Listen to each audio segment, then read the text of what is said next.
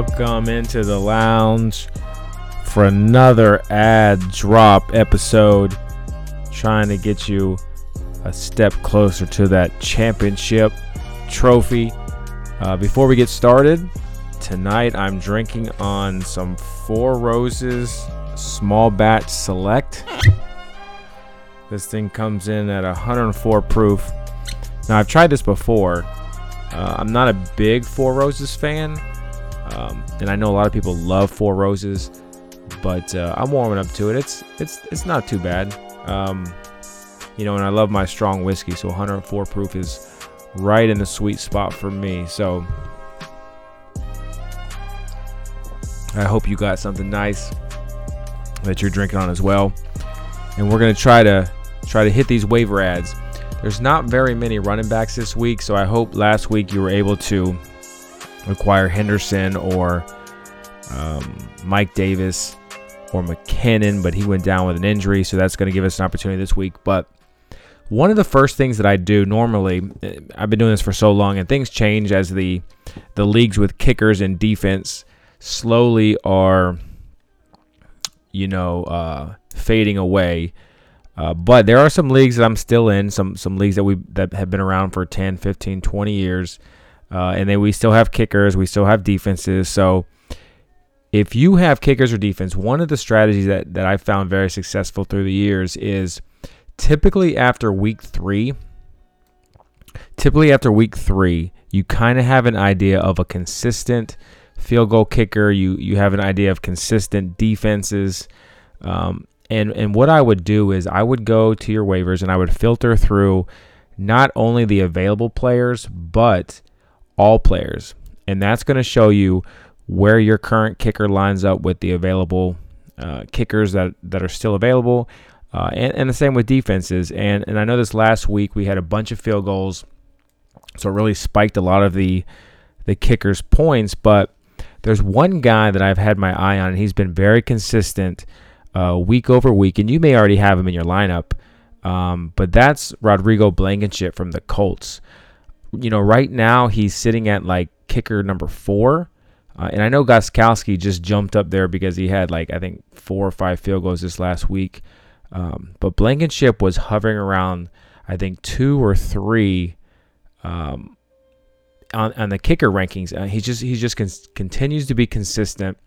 And then another thing I look at is you know, I I al- always plan uh, to be in the playoffs, so I always look at playoff schedules because you know I don't want to be caught off guard building a good team, and then when the playoffs come around, you know I have very difficult matchups.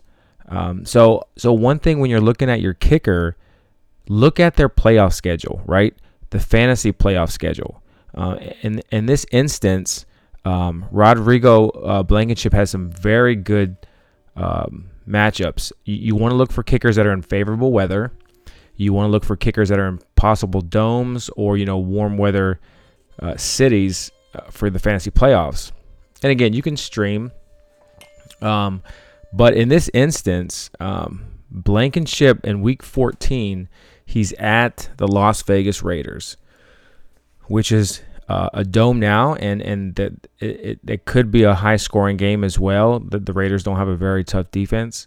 Um, and then in Week 15, um, the Colts play at home against the Texans. So again, in a dome, very fa- favorable matchup for for a kicker. Now the fantasy Super Bowl, he plays at Pittsburgh. So in that instance, we might want to stream. Uh, another kicker that I do like right now is Carlson for the the Raiders. I mean, these are kickers that might be available. You know, some of the top kickers aren't typically available, but Carlson's available in most leagues, I believe. And then that week, that Super Bowl week, he plays the Dolphins.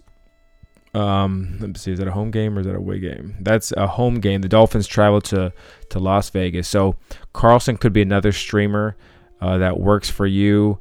Uh, week 15, uh, the Raiders play at home against the Chargers on a Thursday night. And then week 14, they play the Colts. So, and you could be in your league and say, well, I just stream my kicker every week. Well, that's fine too. Uh, but kickers could be, you know, they could make or break your week. So I always like to try to find a consistent kicker that I can just set it and forget it and not have to worry about uh, streaming a kicker unless you know the games really matters, the playoffs, and and I need to win. Um, so so that's kind of my strategy with kickers, and the same thing with defense. Look at your defense compared to what's out there. You'd be surprised what defenses might be on the top of the the stat sheet. Uh, and I was a big fan of you know adding the Redskins this week, but now their defensive end, their top pick is out, so you know that kind of hinders their performance. But it's still a good add. Um, so look at those if you're in a kicker and defense league. But if you're not in those, let's let's talk about some skilled players that could possibly affect your your season. Now we want to start with running backs, and like I mentioned, you know the running backs this week are pretty weak. Uh, again, they're probably just going to be some spot fill-ins. Uh, and, and the first one I have on the list is Carlos Hyde. And the reason I have Carlos Hyde is because, you know, Chris Carson had his knee twisted in that game. Uh, Pete Carroll said he's going to be okay. They're not sure when he'll be back. But the Seahawks have a bye week coming up. Um, so there's a good chance that, that Carson could play, but there's also a good chance that, you know, he could wait until the bye week. Um, and, and that would pro- project um, Carlos Hyde into the starting role. Uh, and again, he's not a world beater. He's not to, you know, win you a week on his own. But if you're desperate for a running back two because of injuries uh, or a flex position, you know, Hyde could be a one or two week fill in. Uh, and then if something happens to Carson down the road, uh, you know, maybe Hyde would have a bigger role. So if I'm in Fab, I'd probably pay about, you know, 10 bucks uh, because I don't think it's going to be a long term fix, but it could help you um, score some points and possibly get a win next week. So keep your eye on that. Uh, if you hear anything about Carson sitting next week before waivers clear. And another one is Jeff Wilson. Uh, you know, McKinnon came out, was the bell cow. He hurt his ankle, so he's out. Jeff Wilson looked pretty good, uh, and he may be the only running back healthy going into their next game. And then you also got to look at JaMycal Hasty uh, because, you know, again, it's opportunity. So if, if Hasty and, and Wilson split carries, uh, Hasty could be a sneaky add as well. Uh, so look at Jeff Wilson. I'd probably throw ten bucks on him as well because you know that running running um, that running back committee is pretty murky, uh, and you never know who's going to come back, who's going to play, who's who Shanahan's going to play. So wouldn't be a bad pickup. And another another running back add that I just make this clear, I would not pay any money for this running back. But if you're desperate for a running back, look at Kalen Ballage for the Jets. And I totally throw this take out the window if Gase is fired soon, but Gase is dumb enough to let Kalen Ballage be a bell cow for the Jets. Now he wanted to trade for Ballage from the Dolphins when the Dolphins wanted to cut him. Uh, and this last week, Ballage had the highest yards per carry of any back on the Jets, four yards a carry. Now, he, he did only get two carries. Uh, both carries went for four yards. Uh, and he had five receptions for 44 yards. So while, you know, it was in limited action, I would not be surprised if Gase did something stupid and just rode Kalen Ballage. Um, so again, I wouldn't pay anything for him, but if you put a weight a, a fab in for zero dollars or one dollar, you know, and you have a roster spot to just kind of burn and see what happens, you know, I'd I'd probably try it and then see what happens. And if Gase gets fired, you know, Ballage is probably going to get cut, or you know, I don't know what's going to happen, but we're always looking for an edge. And, right now, the pickings are slim. So we have to take chances where we can. And if they don't pan out, we, we simply we simply cut bait. Uh, but if they do work out, you know, it could help us get a win here or there. Uh, and those wins could affect your playoff position or getting in the playoffs altogether. So I wouldn't just uh, dismiss any type of add at this point in the season. Injuries can happen, uh, so you never know what's going to happen. Uh, let's talk about wide receivers. And the first wide receiver I'm going to talk about is a guy that I've been hyping all offseason as my number one rookie wide receiver, and that's Justin Jefferson of the Minnesota Vikings, and he looked phenomenal. Uh, and, and and I'm so excited that he finally did something. Uh, you know, I didn't really expect much,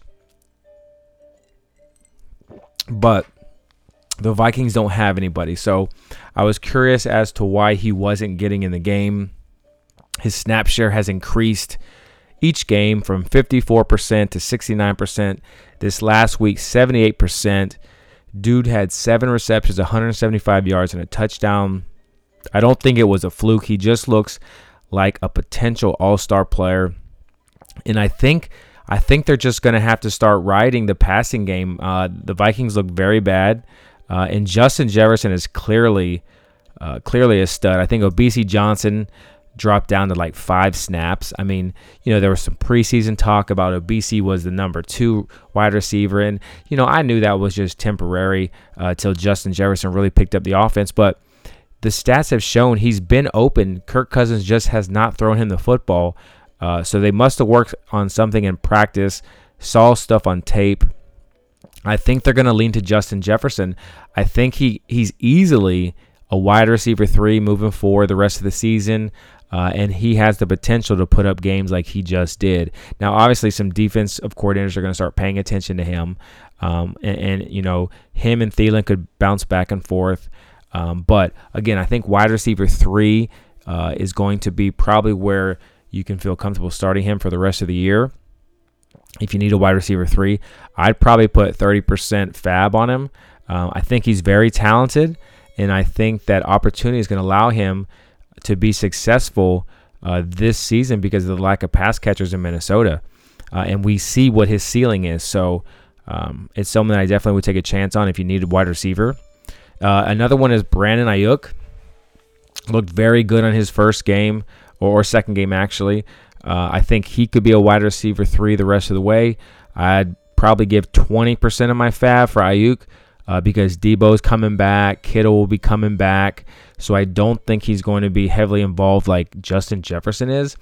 But I talked about Aiyuk in the offseason, and, and they're going to create plays for him uh, bubble screens, quick slants, posts, um, some routes that he's very good at. Um, so I think that Shanahan's going to have a role for him. And, um, you know, I, I think he's a good investment if you need a wide receiver three. Another wide receiver is Tee Higgins. Now, John Ross was a healthy scratch.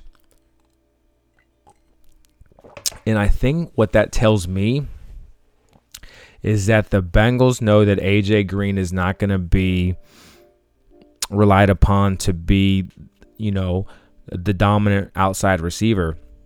And I think Higgins brings more of that than John Ross. John Ross brings speed, um, but Higgins brings a big target, uh, someone that Joe Burrow can can find, can trust. End up scoring two touchdowns this past week. But again, AJ Green's there, Tyler Boyd's there. So I don't want to invest too much in him. I think he's probably a flex starter at best right now. Uh, and I'd probably give 15% of my fab uh, if you're looking for a flex wide receiver, someone that you can probably sit on for a while. Now, a lot can change if AJ Green AJ Green goes down and, and it becomes Boyd and Higgins. Uh, but I think that that's going to be the core. I think, you know, we're probably not going to see much of John Ross anymore. He's probably going to get traded.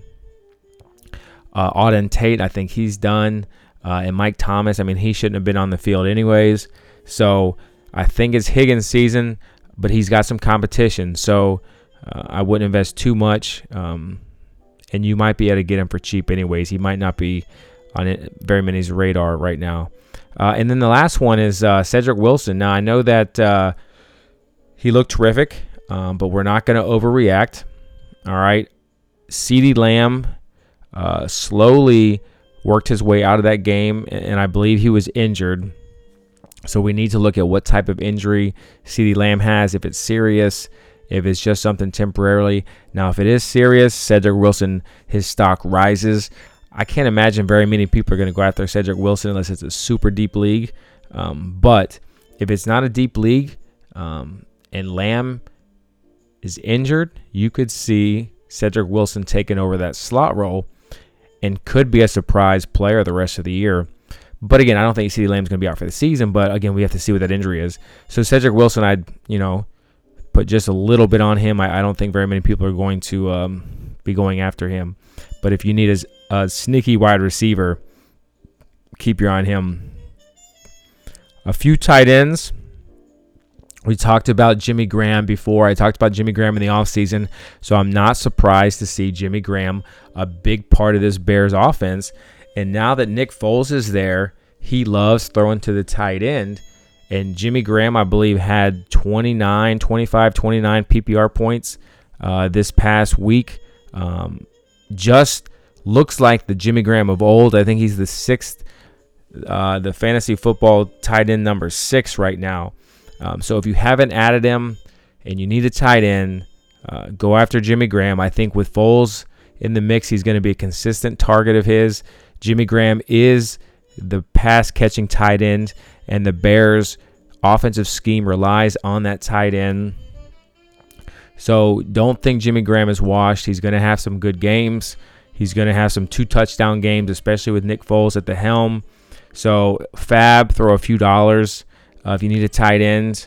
Um, I think Jimmy Graham's your top tight end target this week if you haven't already added him uh, or somebody else hasn't added him already. And then uh, Green Bay's tight end, Robert Tonyan. I think it's time that we start paying attention to him. Uh, two weeks in a row, he scored a touchdown. Green Bay isn't known as an offense that really throws to the tight end, but you know you've got to pay some attention to this after two weeks. Uh, he could be a reliable red zone target for Aaron Rodgers.